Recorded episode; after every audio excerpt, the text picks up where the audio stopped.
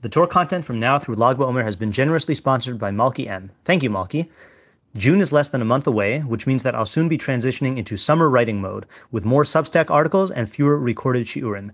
The bulk of these articles will remain free. However, if you would like to support my Torah and gain access to additional spicy written content, consider becoming a paid subscriber by going to rabbischneeweiss.substack.com and signing up today.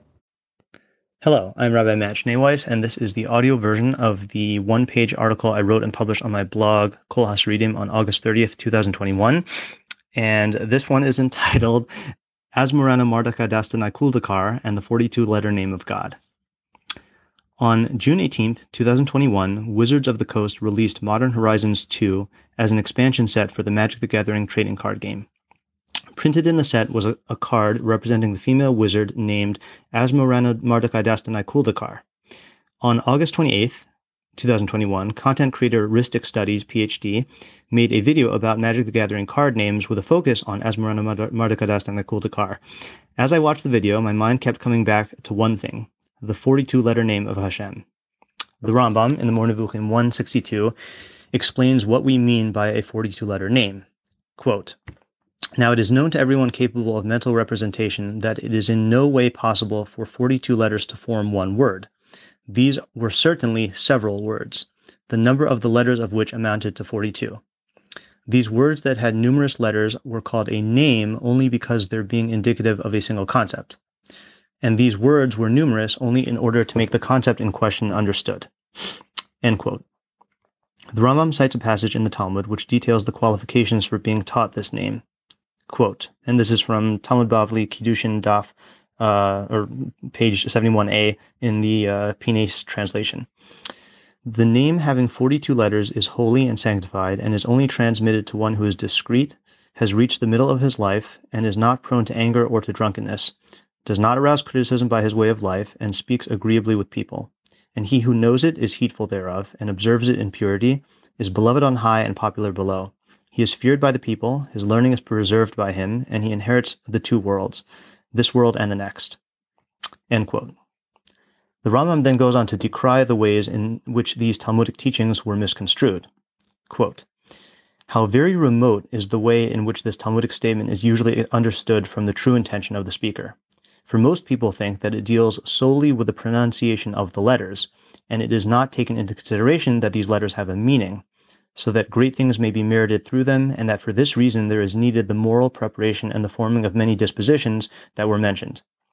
When wicked and ignorant people found these texts, they had an ample basis for lying statements in that they would put together any letters they liked and would say, This is a shem, a divine name, that has efficacy and power to operate if it is written down or uttered in a particular way. Thereupon, these lies invented by the first wicked and ignorant man were written down, and these writings transmitted to decent, weak minded, and foolish men who lacked the scales and means by which they could know the true from the false. These people accordingly made a secret of these writings, and the latter were found in the belongings left behind them, so that they were thought to be true. To sum it up, a fool believes everything. From Mishlei 1415. End quote. Watching the video about Asmurana Mardikvadastanai Kuldakar gave me a new insight into this Rambam. As a student of Torah who was raised in the rationalist school of thought, I am not prone to belief in the occult. When I read when I read about Kabbalistic divine names with magical properties, I am not moved except to feel sorry for those who have fallen into such views. And yet, I find myself absolutely enamored with the name Asmurana Mardikadastanai Kuldakar on purely oral and somatic grounds. By that, I mean that I love hearing it said and the feeling of my mouth saying it. This helped me realize that beneath the magical aura of these so called divine names is an underlying aesthetic appeal associated with their appearance, spelling, and pronunciation, which enhances their mystique in an, in an intrinsic way. To my mind, this is another example of how, at least according to the Rambam, idolatry appeals not only to our minds and imaginations, but to our most basic physicality. And I gotta say that I managed to record that in only two takes. um, I also have to say that um, I did not plan on writing a blog post today, but uh, because I watched that Rhystic Studies video last night and I woke up in the middle of the night and had insomnia and the name kept on playing again and again in my head, then I was like, I, I have to write an article about this. So I did, and I enjoyed it. All right, I hope you did too.